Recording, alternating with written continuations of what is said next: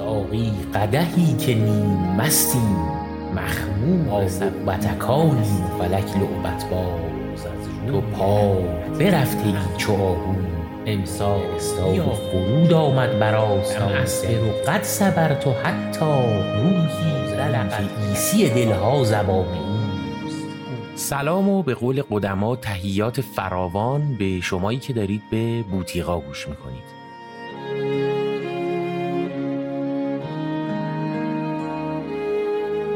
بوتیقا پادکستی برای عمیق شدن در هنر کلام فارسی که من حامد این پادکست رو می‌سازم و این قسمت 27 ماست.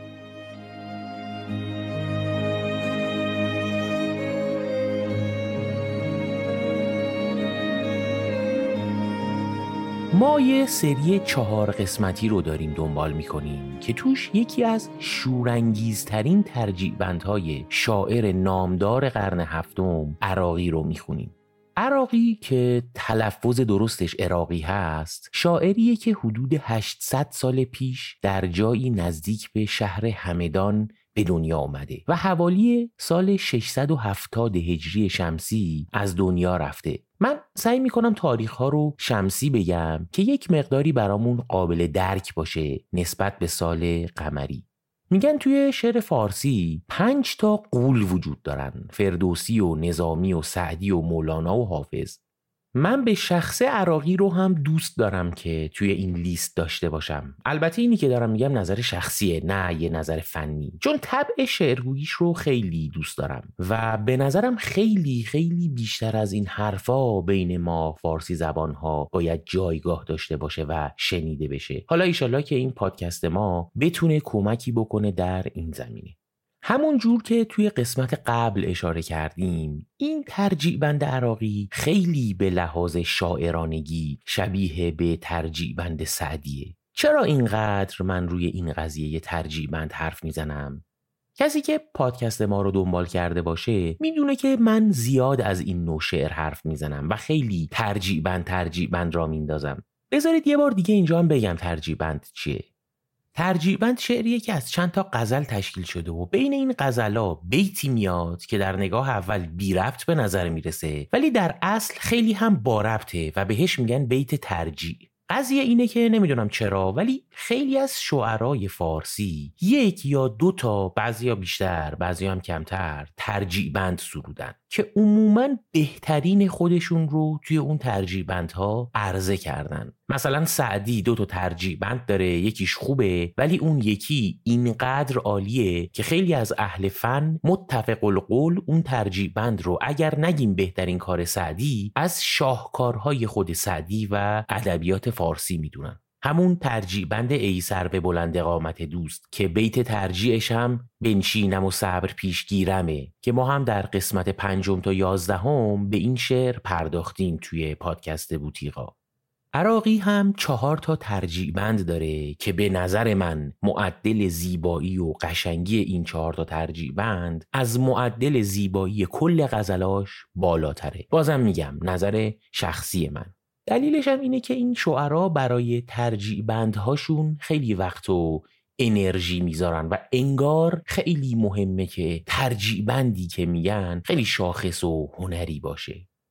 این ترجیع بند عراقی به نظر من اگر نگم بهترین کار عراقیه ولی جزء شاهکاراش محسوب میشه و از لحاظ حال و هوا و فاز و فضا به شدت به ترجیع بند سعدی شباهت داره. واقعا یک جاهایی انکار ناپذیر این شباهت و بعضی وقتها اگر آدم بخواد شیطنت کنه می‌تونه بندهایی از این رو توی اون شعر جا بزنه یا برعکس. بندایی از این شعر رو قالب کنه به اون ترجیبند سعدی. و حتی برعکسش که توی قسمت قبلی هم یه نمونه از این شیطنت رو انجامم دادیم. بیت ترجیع این ترجیع بند عراقی یعنی اون بیتی که بعد از سرودن هر غزل بهش رجوع می‌کنه این بیته در میکده می کشم سبویی باشد که بیابم از تو بویی. و در قسمت قبل چهار بند اول این شعر رو خوندیم و این قسمت هم چهار بند دیگر رو می‌خونیم. اما قبل از اینکه شروع کنیم کار رو من چهار بند اول این شعر رو سریع می‌خونم اینجا که برگردیم به حال و هوای شعر و بعدش بندهای بعدی رو با توضیحات مفصل ادامه میدیم. البته انتخابم دارید که گوش نکنیدش. می‌تونید حدود سه و نیم دقیقه بزنید جلو یا اینکه از فهرستی که در توضیحات پادکست گذاشتم مستقیم برید سراغ بند پنجم.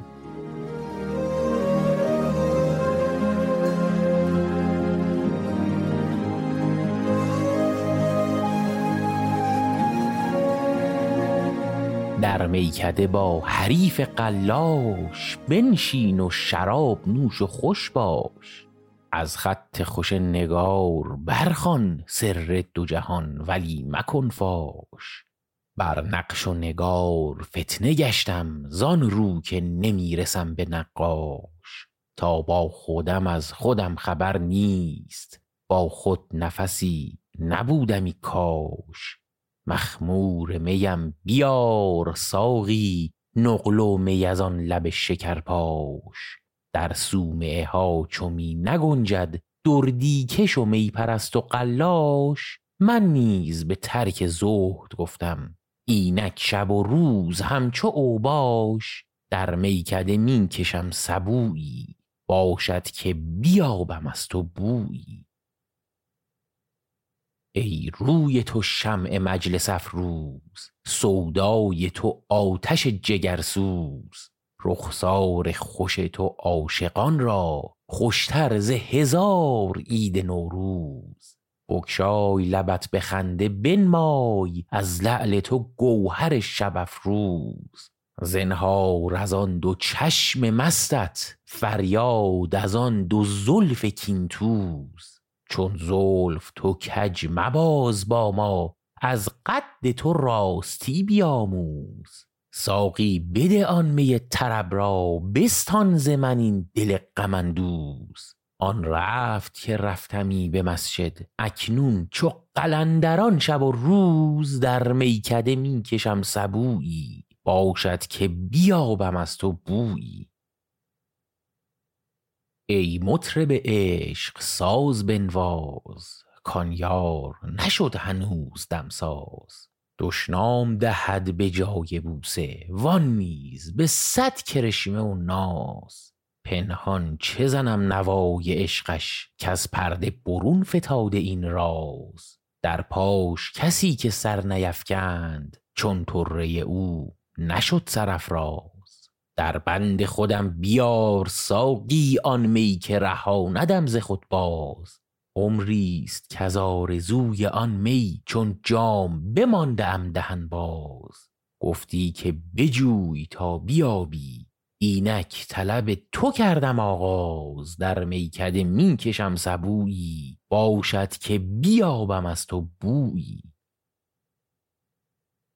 ساقی بده آب زندگانی اکسیر حیات جاودانی میده که نمی شود میسر بی آب حیات زندگانی. هم خزر خجل هم آب حیوان چون از خط و لب شکر فشانی گوشم چو صدف شود گهرچین زاندم که ز لعل در چکانی. شمشیر مکش به کشتن ما از ناز و کرشمه در نمانی هر لحظه کرشمه ای دگر کن بفریب مرا چنان که دانی. در آرزوی لب تو بودم چون دست نداد کامرانی در میکده می‌کشم سبویی. باشد که بیابم از تو بویی.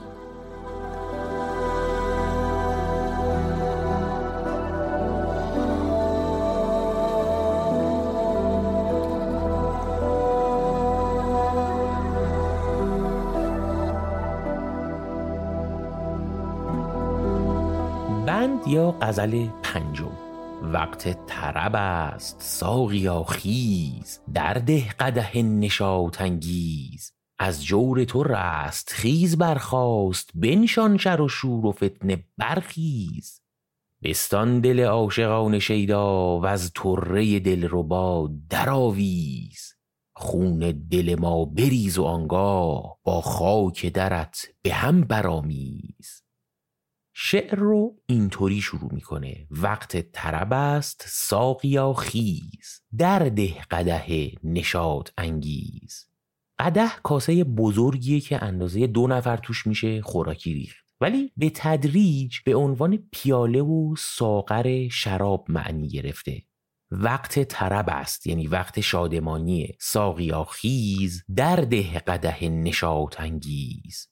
از جور تو رست خیز برخاست بنشان شر و شور و فتنه برخیز. رستخیز یعنی روز قیامت و رستخیز کلمه فارسیه که ریشه پهلوی داره. از ریستخیز یعنی خیز و بلند شدن ریسته ها یعنی مرده ها اومده.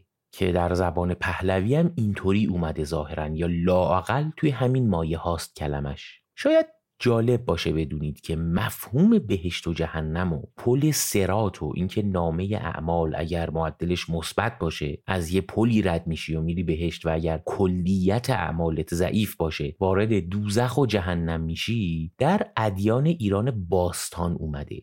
میگن دین زرتشتی بین هزار سال تا شیش هزار سال قبل از میلاد مسیح اومده. البته که عددش خیلی نادقیقه. که این مفهوم رستاخیز و اینا بعدا وارد ادیان مسیحی و اسلام شده. توی یهودیت ظاهرا مفهوم بهشت و جهنم به این صورت وجود نداره. ولی کلا در همه ادیان بحث زنده شدن مرده ها و روز رستاخیز مطرحه و توی اسلام هم خیلی بهش پرداخته شده و توی شعر فارسی هم که اکثر غریبه به اتفاق شعراش مسلمون بودن خیلی از این مفاهیم اسلامی استفاده می‌کنن. اینجا هم بحث رستخیز رو میاره وسط.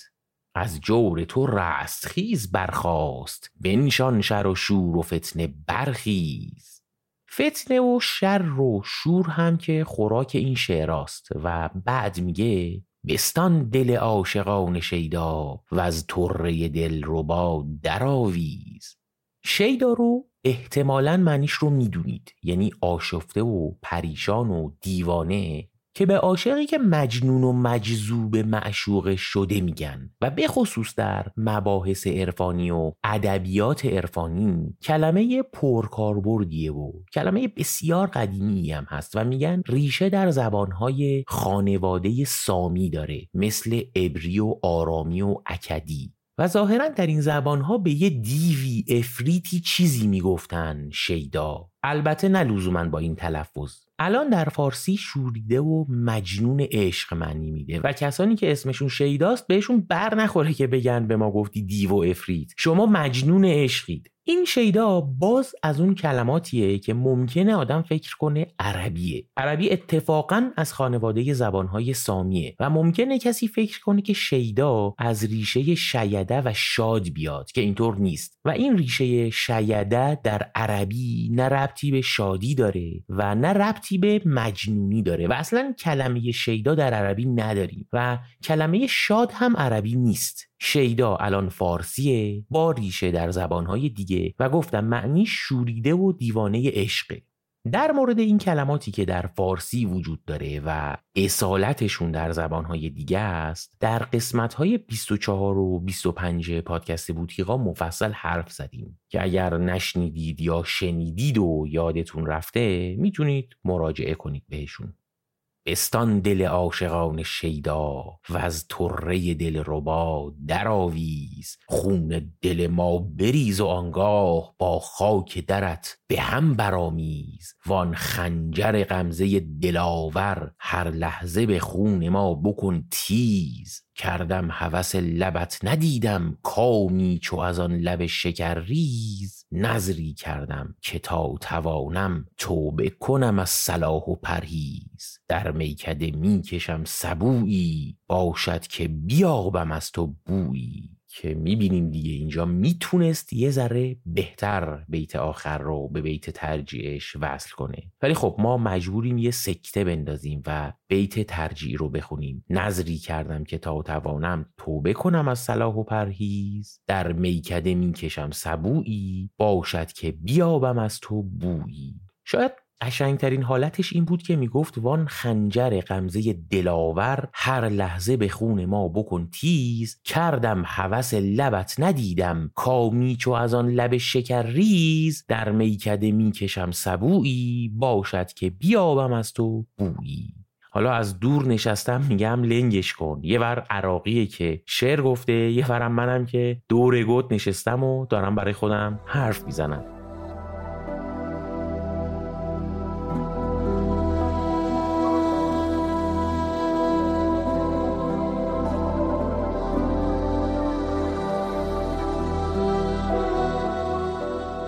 بریم سراغ بند ششم این ترجیبند.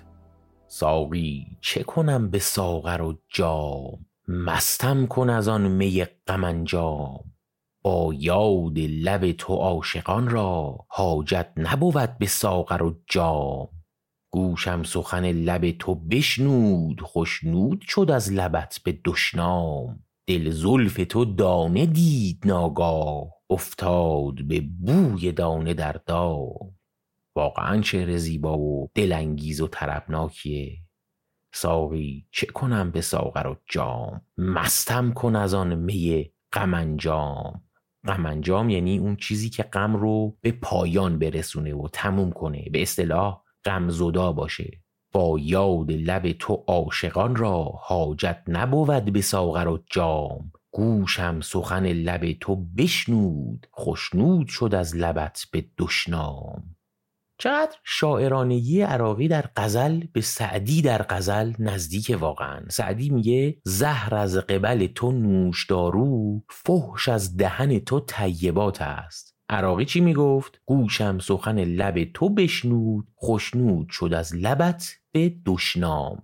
و به نظر من این نزدیکی حال و هوای غزل عراقی و سعدی خیلی هم عجیبه. توی قرنی که سعدی و عراقی زندگی می‌کردن شاعر غزل سرا کم نداریم. مثل مولانا، همام تبریزی، حکیم نزاری ولی اون حسایی که از این دو شاعر می‌گیریم خیلی شبیه به هم هستن. انگار بوتیقای غزل این دو تا شاعر خیلی به هم نزدیکه. لاقل تو دید و نظر من که اینجوریه. حالا ما یه چیزی رو می‌دونیم. عراقی در کارهای احمد غزالی خیلی عمیق شده. از کتاب سوانه احمد ظاهرا خیلی حس گرفته چون کتابی داره عراقی به نام لمعات یا لمعات که کتاب سوانه احمد غزالی رو خیلی الگو قرار داده خیلی شبیهشه. سعدی رو هم می‌دونیم که در مکتب فکری تحصیل کرده که دنبال روی محمد غزالی برادر احمده. که خب اینا دلیل نمیشه به نظر من. چون این کتاب ها و این منابع رو که فقط سعدی و عراقی بهشون دسترسی نداشتن. همه آدمای هم عصر سعدی و عراقی هم به احتمال زیاد در دسترسشون بوده. پس چرا اونا شعرشون اون حسی که شعر عراقی و سعدی دارن رو نمیده؟ حالا به هر حال هر چی که هست به نظر من شباهت غزل عراقی و سعدی غیر قابل انکاره. خیلی هم حرفم حسی هست و شاید فقط توی یه جا دیدم که نویسنده مقاله‌ای همچین نظری داشته باشه. جاهای دیگه به چشم و گوشم نخورده این حرف. حالا هر چی که هست هست دیگه. شعر عراقی چه شبیه شعر سعدی باشه چه نباشه. شعر قشنگ و درجه یکیه. این رو دیگه کسی نمی‌تونه منکر شه. ساقی چه کنم به ساغر و جام؟ مستم کن از آن می غمنجام با یاد لب تو عاشقان را حاجت نبود به ساغر و جام. گوشم سخن لب تو بشنود خوشنود شد از لبت به دشنام. دل زلف تو دانه دید ناگاه افتاد به بوی دانه در دام. اینجا هم وقتی میگه دل زلف تو دانه دید انگار داره دل رو تشبیه می‌کنه به یه مرغی که به بوی یعنی به هوای دونه میفته توی دام و تله. سعدی همی همچین چیزایی کم نگفته. در دام غمت چو مرغ وحشی میپیچم و سخت می‌شود دام. توی اون ترجیبندش این رو می‌گفت. عراقی هم مشابهش رو میگه. دل زلف تو دانه دید ناگاه. افتاد به بوی دانه در دام. سودای دو زلف بیقرارت برد از دل من قرار و آرام. باشد که رسم به کام روزی در راه امید می‌زنم گام. یعنی برای اینکه یه روزی به کام تو برسم در راه امید گام ور میدارم باشد که رسم به کام روزی در راه امید می‌زنم گام. ور زان که نشد لب تو روزی دانی چه کنم به کام و ناکام؟ در میکده می‌کشم سبویی باشد که بیابم از تو بویی. که این بندها هم باز شبیه به یک بنده ترجیع بند سعدیه. اونم همینطوری یکی از بندهاش رو تموم می‌کنه. سعدی می‌گفت دور از تو شکیب چند باشد ممکن نشود بر آتش آرام. در دام غمت چو مرغ وحشی میپیچم و سخت می‌شود دام. من بی تو نرازیم ولیکن چون کام نمی‌دهی به ناکام. بنشینم و صبر پیش گیرم دنباله کار خویش گیرم. اینجا هم که عراقی گفت ورزان که نشد لب تو روزی دانی چه کنم به کام و ناکام؟ در میکده می‌کشم سبویی باشد که بیابم از تو بویی. دو بند از ترجیبندهای این دوتا شاعر که بر وزن مفعول و مفاعلون فعولون هستن قافیه هاشونم شبیه به همه. جالبه به نظر من.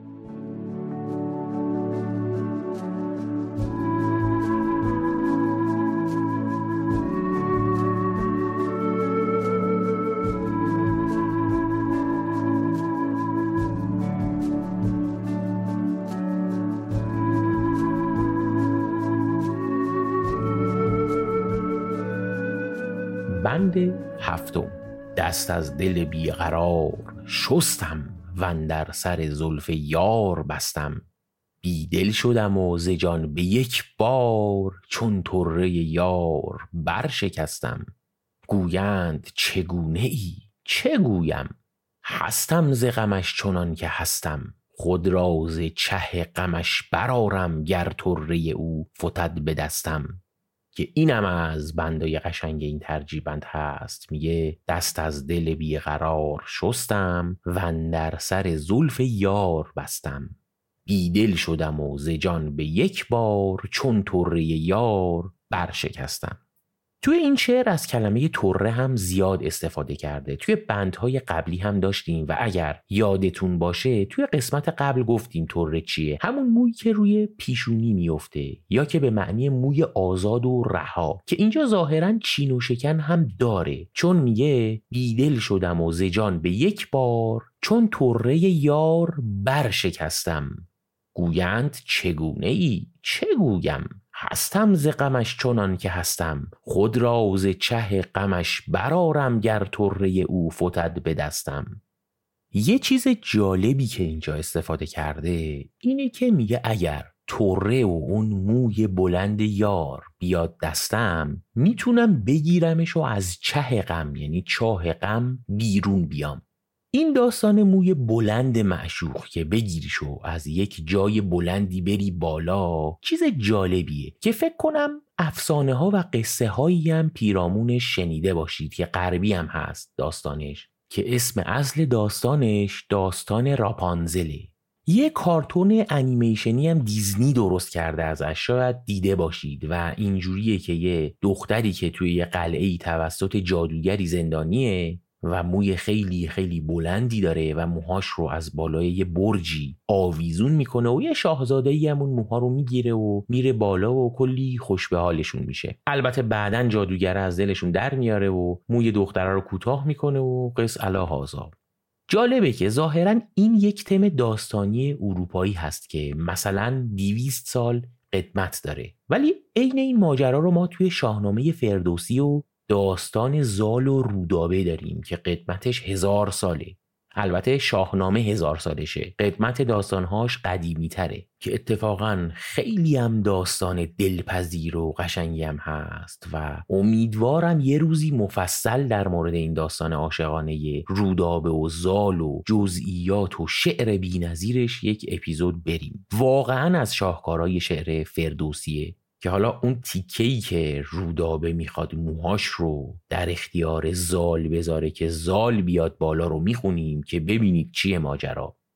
رودابه بالای قصرشه یا حالا اونجایی که زندگی می‌کرده و زال پایین رو اسبه. رودابه میگه یکی چاره راه دیدار جوی چه پرسی تو برباره و من به کوی؟ پریروی گفت بد شنود سر شعر گلنار بکشاد زود. شعر یعنی مو. پریروی گفت بد شنود سر شعر گلنار بکشاد زود. کمندی گشادوز سرو بلند کس از مشک زانسان نپیچد کمند. خمندر خم و مار بر مار بر بران قبقبش نار بر نار بر. بدو گفت برتاز و برکش میان بر شیر بکشای و چنگ کیان. بگیر این سیه گیسو از یک سوم ز بهر تو باید همی گیسوم. نگه کرد زالن آن ماه روی شگفتی بماندن در آن روی و موی. و فرق داستان فردوسی با اون داستانه اگر اشتباه نکنم آلمانی اینه که زال حاضر نمیشه موی رودابه رو بگیره و یه جور دیگه عمل می‌کنه که حالا ایشالله بعدا اگر فرصتی بود میریم سراغ این داستان فوقالعاده دلپذیر و شعر بینظیرش. چه کنیم دیگه؟ من با ربط و بی ربط مرتب پای فردوسی رو می‌کشم توی این پادکست. حالا برای فردوسی زیاد برنامه داشتیم که نمی‌دونم چرا کمتر بهش پرداختیم ولی سعی می‌کنم از شعر بینظیر و غیر قابل تقلید فردوسی هم زیادتر اپیزود بریم توی این پادکست.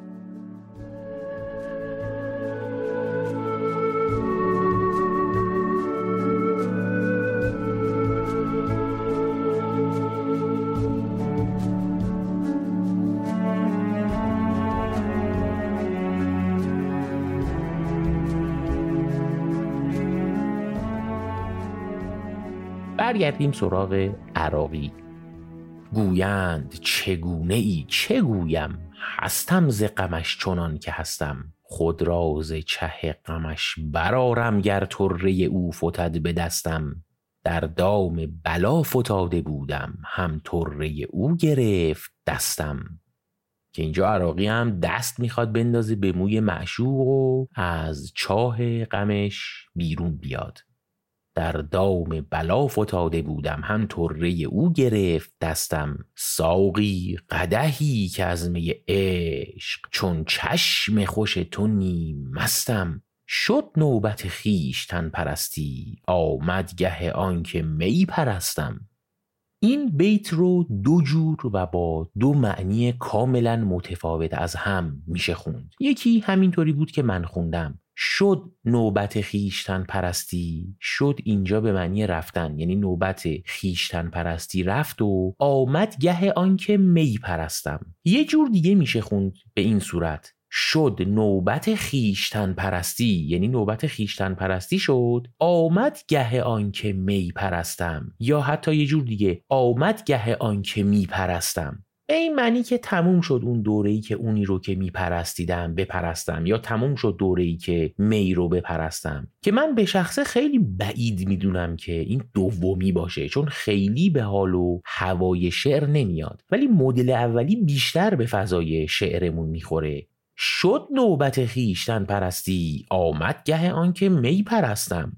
یه چیز جالب البته جالب که نه ناجالب در نوشتار فارسی وجود داره که میشه یه کلمه ای رو یه جور نوشت و چند جور دیگه ای خوند. مثلا شد بسته به اینکه موقع تلفظ استرسش روی شین باشه یا روی دال باشه معنیش عوض میشه و در حالت اول معنی رفت و تموم شد معنی میده و در حالت دوم معنی انجام گرفت معنی میده. توی گویش ممکنه اونم ممکنه و صد درصدی نیست که مشخص بشه. ولی توی نوشته نمیشه تشخیصش داد. و توی متن و مفهوم هست که باید فهمید که منظور گوینده چیه. حالا توی شعر این قضیه خیلی سختتر هم میشه و آدمها با سواد و دانش متفاوت یک شعر رو می‌تونن متفاوت از همدیگه بخونن و برداشت های متفاوتی ازش داشته باشن. مثلا حافظ یه شعری داره میگه به باد ده سر و دستار عالمی یعنی کلاه گوشه به آیین سروری بشکن. حالا اگر مثلا برید توی وبسایت گنجور می‌بینید که افراد مختلفی این شعر رو خوندن و بعضیاشون اینجوری می‌خونن. به باد ده سر و دستار عالمی یعنی کلاه گوشه به آیین سروری بشکن. عالم به معنی علامه و روحانی یا آخوند. که افرادی هم که این اشعار رو می‌خونن آدمهای کاملا موجه و ادبیات دونی هستن و این نیست که مثلا من بگم بله فلانی درست می‌خونه ولی اون بلد نیست غلط می‌خونه نه. نوشته یه جوریه که واقعا نمیشه فهمید. مثلا کتاب هایی که من بهشون رجوع می‌کنم اونی که بیشتر باهاش راحت ترم نوشته عالمی و در واقع مصحح و شعر نویس یه فتحه یا ا گذاشته و به نظر شخصی من هم عالم بیشتر میاد تا عالم. ممکنه حالا به نظر یکی دیگه اینطوری نیاد و عالم معنی نده.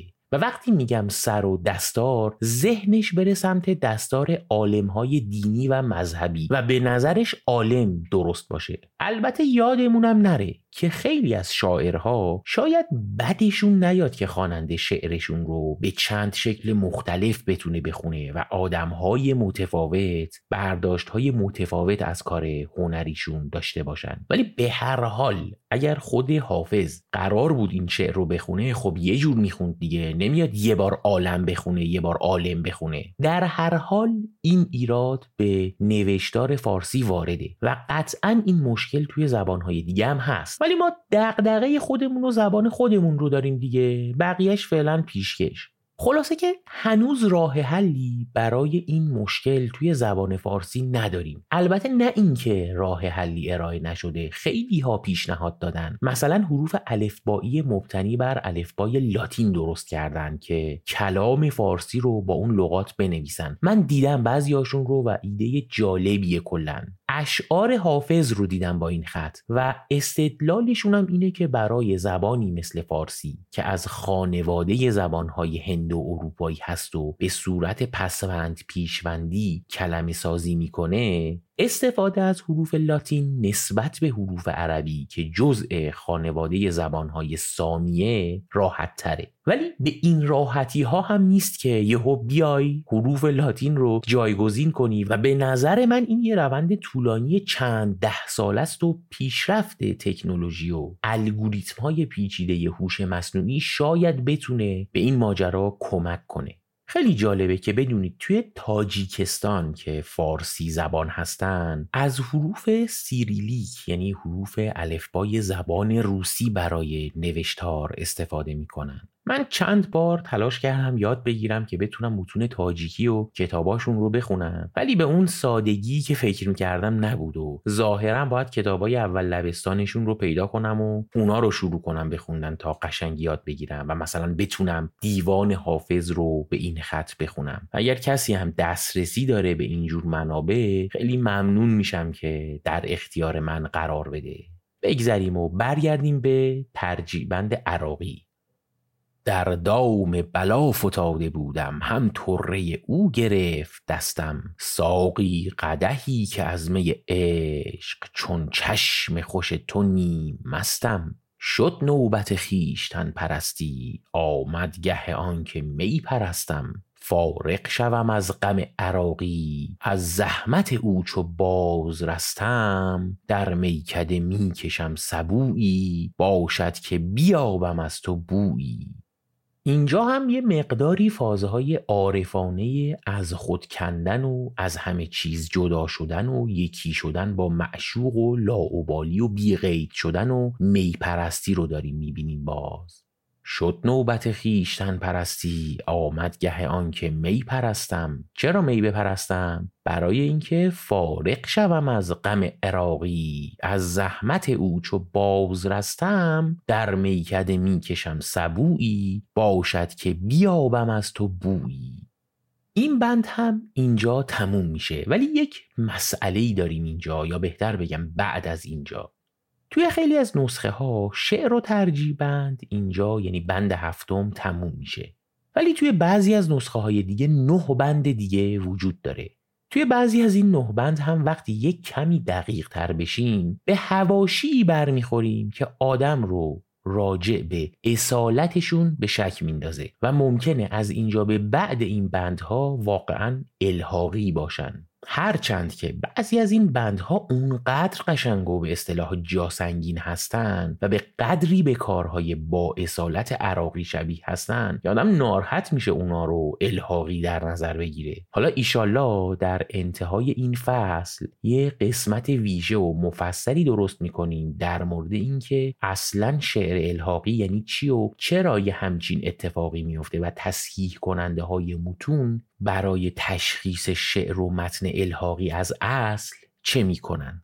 به هر حال در همین حد داشته باشیم که گفتند که ممکنه و فقط ممکنه از اینجا به بعد این شعر الحاقی باشه. یا اصلا شاید این ترجیع بند بندها و ابیات الحاقی داشته باشه که به صورت نامنظم پخش شده تو کل شعر. جوری که نشه تشخیص داد مثلا از اینجا به بعدش اصل نیست و الحاقیه. حالا تبلیغ منفی نشه ها چون غزلای بعدی هم قوی و خیلی درجه یک هستن. فقط خواستم بگم که شک هایی وجود داره در مورد از اینجا به بعد شعر.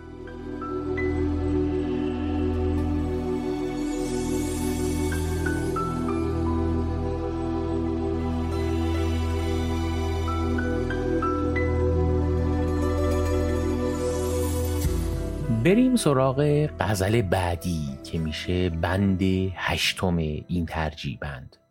ساقی می مهر ریز در کام ما به شب آفتاب از جام. آن جام جهان نما ده تا بنگرم اندر سرانجام. بینم مگر آفتاب رویت تابان سحری ز مشرق جام. جان پیش رخ تو برفشانم گر بنگرم آن رخ غم میگه ساقی می مهر ریز در کام ما به شب آفتاب از جام.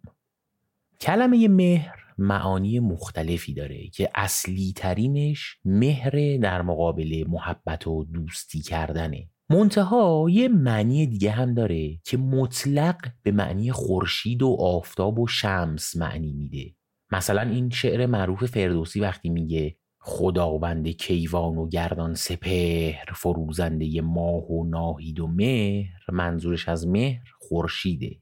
این معانی دوگانه مهر در شعر فارسی خیلی مورد پسند و مورد استفاده شاعر هاست خیلی طبیعی هم هست که کلماتی با تلفظ و ظاهر یکسان و معنی متفاوت مورد علاقه یک شاعر باشه و اینجا هم که عراقی میگه ساقی می مهر ریز در کام بن ما به شب آفتاب از جام. بعیده که استفاده از مهر در کنار آفتاب بی منظور بوده باشه. ساقی می مهر ریز در کام ما به شب آفتاب از جام. آن جام جهان نما به من ده تا بنگرم اندرو سرانجام. جام جهان نما یا جام جم؟ در شعر و ادب فارسی مفهوم خیلی مهمیه که میشه توی اپیزود جداگانه مفصل بهش پرداخت. اما من نمی‌خوام اینجا خیلی وارد جزئیاتش بشم و سعی می‌کنم به اختصار یه چیزایی در موردش بگم. جام جهان نما رو با اسمهای مختلفی توی شعر فارسی پیدا می‌کنیم.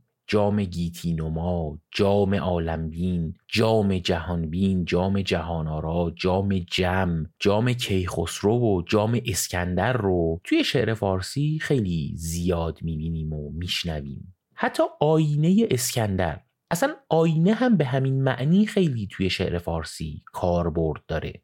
کاری هم که جام جهان نما می‌کنه پیش بینی آینده و طالع بینیه. یا بعضی وقتا دیدن چیزی که همین الان داره توی یه جای خیلی دوری اتفاق میفته که نمیشه دیدش و با نگاه کردن داخل جام می‌تونستن ببینن. حالا اینجا واقعی که نبوده بلکه تو داستانها یا افسانه ها ازش اسم میبردن و همچین کاربردهایی داشته. جالبه که جاهایی این جام رو با یه وسیله نجومی به نام استرلاب هم مقایسه کردن و گفتن که جام جم همون استرلابه. استرلاب معرب شده یک کلمه یونانیه که در انگلیسی بهش میگن استرولیب و تقریبا تلفظ انگلیسیش به اصل کلمه یونانیش هم نزدیکه. استروی این کلمه هم به معنی ستاره است. مثلا استرانومی میشه ستاره شناسی یا استرالوجی میشه طالع بینی حالا اینکه بحث طالع بینی و پیش بینی آینده یا دیدن اتفاقاتی که در همین زمان ولی در یک مکان دیگه به اصطلاح حادث میشه چرا در تاریخ بشر به نجوم و ستاره شناسی گره خیلی جدی خورده بحث خیلی جالب و مفصلیه و من حتما در آینده می‌پردازم بهش.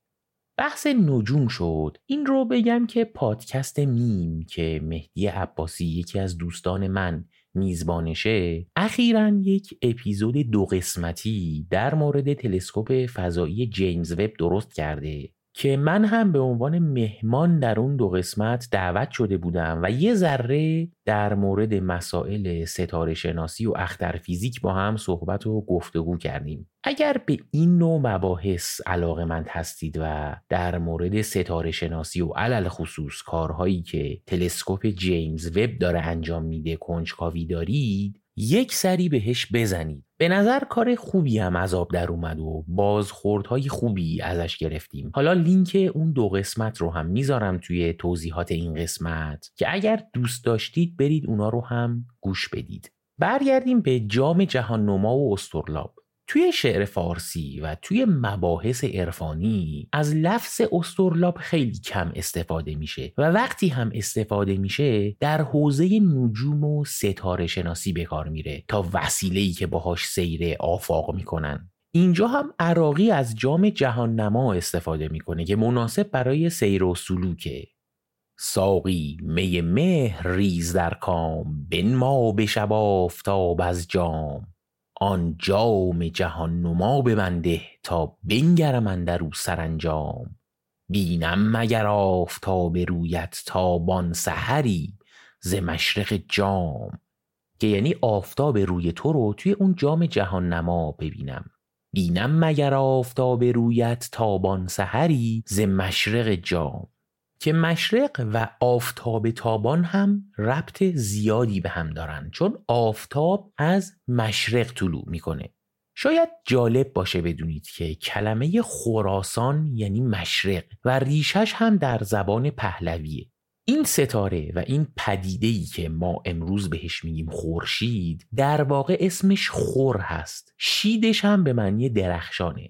خور اون ستاره است و شید هم تابان بودنش رو نشون میده که شید رو برای ماه هم استفاده می‌کنن. ماهشید یا محشید رو حتما شنیدید. خورشید هم یعنی خور درخشنده. خور در حقیقت معادل کلمه شمس در عربی و سان در انگلیسیه و خور کلمه خراسان هم همین خور خورشیده. حالا ربط خور به خراسان چیه؟ خراسان یعنی خور آیان. یعنی اونجایی که خور ازش میاد بیرون که میشه مشرق. فخردین اسعد گرگانی یکی از داستانهای کتاب ویسورامین رو اینجوری شروع می‌کنه. خوشا جایا برا بوم خراسان درو باش و جهان را می خراسان زبان پهلوی هر کو شناسد خراسان آن بود کز وی خراسد خراست پهلوی باشد خراید عراق و پارس را خرزو براید خراسان را بود معنی خرایان کجا از وی خراید سوی ایران؟ چه خوش نام است و چه خوش آب و خاک است؟ زمین و آب و خاکش هر سه پاک است. ویس و رامین هم از اون منظومه های درجه یک شعر فارسیه که یکی از دوستان من نمیگم کی ولی میشناسیدش. قول داده که یه پادکستی بسازه و ویس و رامین رو کامل بخونه توش که خب حالا ایشالا زودتر این اتفاق بیفته. پس خراسان هم یعنی مشرق و اینا همه کلمات ربط دار به خورشید هستند مهر تابان سحر مشرق و احتمالا جام جهان نما که مرتبط با ستاره شناسی و آفتاب. ساقی مهر ریز در کام. ما به شب آفتاب از جام آن جام جهان نما به من ده تا بنگرم اندر او سرانجام. بینم مگر آفتاب رویت تابان سحری ز مشرق جام. جان پیش رخ تو برفشانم گر بنگرم آن رخ غم خود ذره چو آفتاب بیند در سایه دلش نگیرد آرام. آفتاب هم دقیقا معادل کلمه خورشیده. آف اسم اون ستاره است مثل خور و تاب هم از تابیدن میاد. آفتاب یعنی خورشید. فقط محض اطلاع هم بد نیست بدونید که کلمه آفتابه ربطی به آفتاب نداره. آفتاب یعنی آف یا خور تابنده ولی آفتابه تغییر یافته کلمه آبتاب است. یعنی ظرفی که توش آب رو به تب و تاب یعنی گرما میندازن مثل ماهی تابه یعنی ظرفی که توش ماهی گرم می‌کنن. ما میگیم مایتابه یا پایتابه که پا رو گرم می‌کنن که میشه جوراب. بنابراین آفتابه یعنی اون ظرف آب و ربطی به آفتابه به معنی خورشید نداره. جان پیش رخ تو برفشانم گر بنگرم آن رخ غمنجام غمنجام رو باز هم توی همین ترجیبند داشتیم. یعنی غمزدا خود ذره چو آفتاب بیند در سایه دلش نگیرد آرام. در بند خودم نمی‌توانم کازاد شوم ز بند ایام. کودانه می که مرغ جانم یک بار خلاص یابد از دام. کی باز رهم ز بیم و امید کی پاک شوم ز ننگ و از نام؟ کی خانه من خراب گردد تا مهر درآید از در و بام؟ در صومعه مدتی نشستم بر بوی تو چون نیافتم کام در میکده می‌کشم سبویی. باشد که بیابم از تو بویی. بسیار زیبا و دلنشینه و می‌بینیم دیگه چقدر ادبیات و کلامی که استفاده شده در شعر و ادب فارسی پرتکراره. با فرض اینکه این شعر و عراقی در قرن هفتم الان قرن پونزدهمیم یعنی نزدیک 800 سال پیش سروده باشه مفاهیمی مثل مرغ و دانه و دام یا بیم و امید یا پاک شدن از ننگ و نام خلاص شدن از بند بیرون اومدن خانه خراب شدن و امثال اینا توی 700 800 سال اخیر خیلی زیاد به چشم و گوشمون خورده. در بند خودم نمی‌توانم کازاد شوم ز بند ایام. کودانه می که مرغ جانم یک بار خلاص یابد از دام. کی باز رهم ز بیم و امید کی پاک شوم ز ننگ و از نام. کی خانه من خراب گردد تا مهر درآید از در و بام. در صومعه مدتی نشستم بر بوی تو چون نیافتم کام. در میکده می‌کشم سبویی باشد که بیابم از تو بویی. به بوی تو یعنی به هوای تو یا به امید تو. یکی از معانی بو امید و آرزوه. در سومه مدتی نشستم بر بوی تو. چون نیافتم کام در میکده می‌کشم سبویی. باشد که بیابم از تو بویی. سومه هم یعنی عبادتگاه و خانقاه. خب دیگه تعریف نکنیم از این شعر که چقدر زیباست. چهار بند دیگر رو هم خوندیم که امیدوارم خسته نشده باشید. بریم این چهار بند رو با صدای سارا نیک اقبالی بشنویم و برگردیم.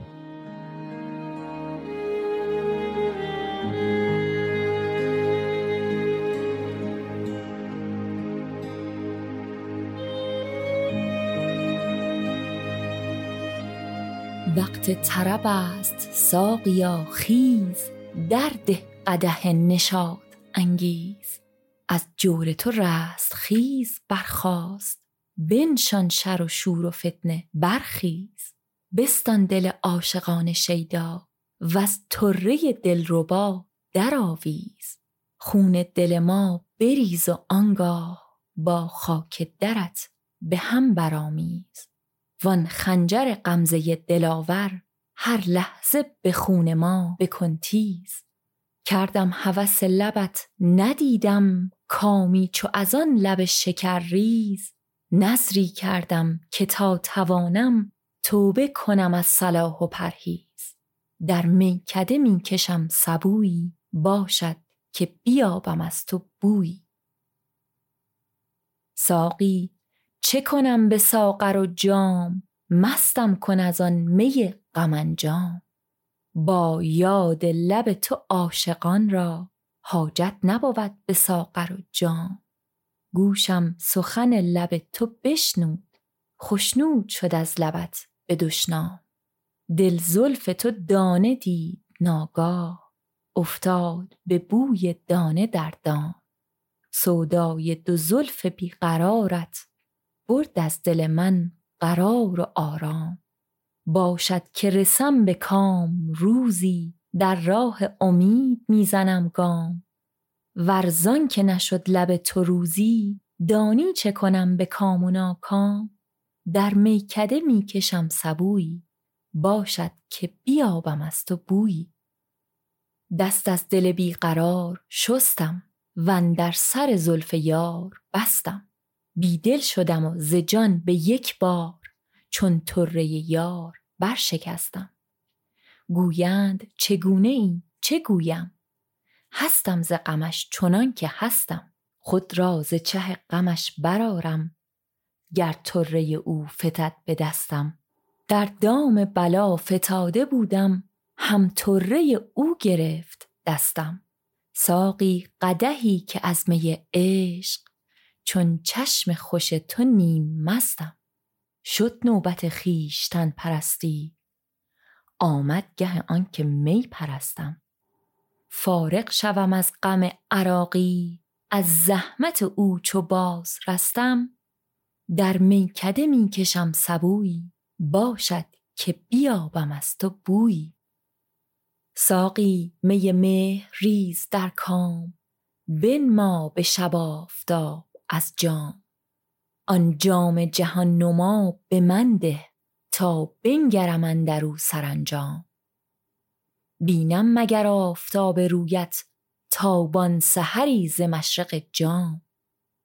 جان پیش رخ تو برفشانم گر بنگرم آن رخ غم خود ذره چو آفتاب بیند در سایه دلش نگیرد آرام. در بند خودم نمی توانم کازاد شوم ز بند ایام. کودانه می که مرغ جانم یک بار خلاص یابد از دام. کی باز رهم ز بیم و امید کی پاک شوم ز ننگ و از نام. کی خانه من خراب گردد تا مهر درآید از در و بام. در صومعه مدتی نشستم بر بوی تو چون نیافتم کام. در میکده می‌کشم سبویی باشد که بیابم از تو بویی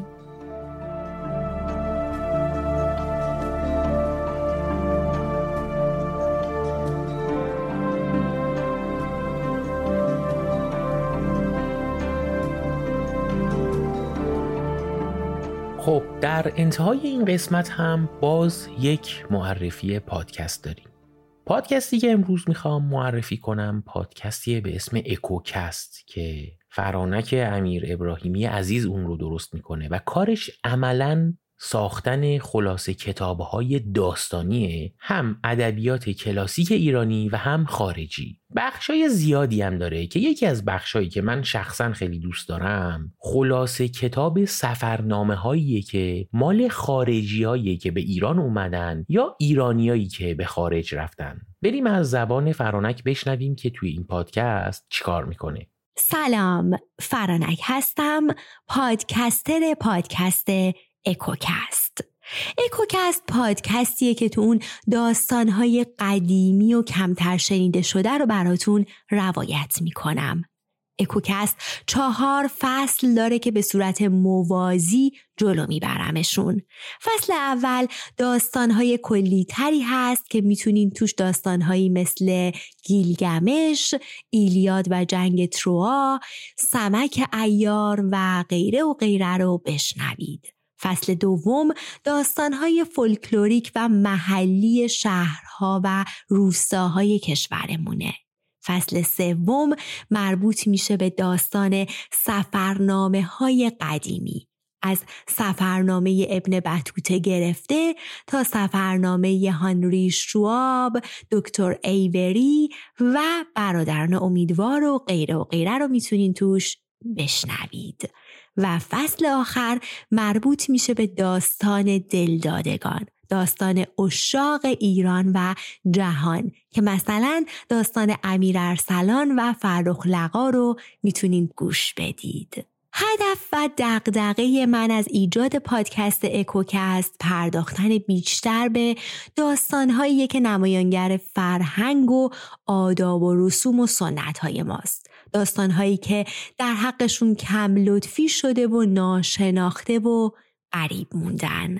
پس امیدوارم من رو در این راه همراهی کنید تا در کنار هم داستانهای دلانگیز قدیمی و معروف رو بشنویم. فرانک یه پیج اینستاگرام هم داره که اطلاعات خیلی خوبی در مورد مسائل مرتبط با داستانها و شخصیتهای ادبی توش می‌ذاره که هم لینک پادکستش رو توی توضیحات می‌ذارم و هم لینک page اینستاگرامش رو. اینم از قسمت 27 پادکست بوتیقا. همونطور که قبلا هم گفتم من در یوتیوب هم صفحه پادکست بوتیقا رو درست کردم که صرف subscribe کردن ما توی اون کانال توسط شما می‌تونه برای ما بار کمک و حمایتی داشته باشه. روی همین حساب هم درخواست می‌کنم از شما که اگر براتون امکان داره این کار رو حتما انجام بدید مرسی که تا الان همراه من و تیمم بودید و تا قسمت بعدی براتون آرزوی حال جسمی خوب و روانی آرام می‌کنم. خوشتون باشه.